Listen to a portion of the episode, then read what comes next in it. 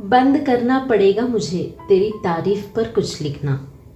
बंद करना पड़ेगा मुझे, तेरी तारीफ़ पर कुछ लिखना। कहीं ऐसा ना हो कि हर कोई हो जाए तेरा दीवाना।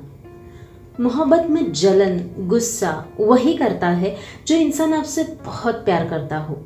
और कभी किसी भी हालत में आपको खोना ना चाहता हो और ना आपसे कभी दूर जाना चाहता हो। मोहब्बत में सजदा ही तो ज़रूरी होता है। है ना दोस्तों? हाय, मैं हूँ कल्याणी।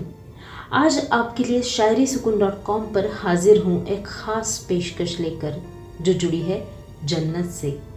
क्या आप सभी लोग शायरी सुकून की पेशकश का लुफ्त उठा रहे हैं? अगर हाँ है तो आपके लिए और एक खुशखबरी है। अब शायरी सुकून गाना डॉट कॉम, जियो सावन और स्टिचर पर भी उपलब्ध है। आप किसी भी प्लेटफॉर्म पर इसे सुन सकते हैं। इसी के साथ चलते हैं हमारी आज की दूसरी शायरी की ओर। हर एक शायरी लिखते हैं, हम आपको सोचकर। हर एक शायरी लिखते हैं, हम आपको सोचकर। अल्फाजों की कमी नहीं होती आपकी तस्वीर को देखकर। मोहब्बत में अक्सर आपकी हर शायरी में वो बसा होता है, आपके अजान में वो होता है।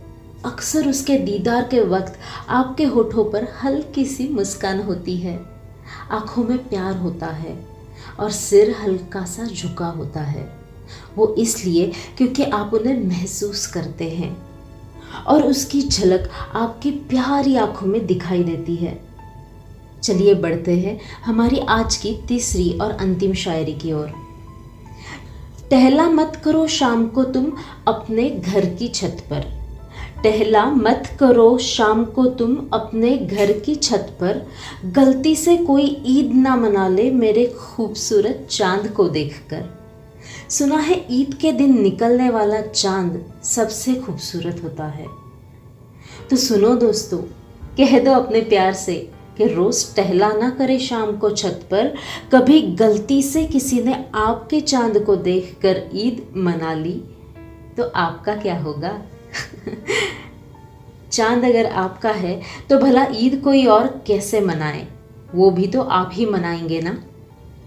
तो चलिए, आज के शायरियों का अफसाना यहीं ख़त्म होता है। हमेशा की तरह आप अपना बहुत अच्छे से ख्याल रखिए और मुझे, यानी कल्याणी को अनुमति दीजिए। साथ ही साथ हमें ज़रूर बताइए कि आपको हमारा आज का ये प्रयास कैसा लगा।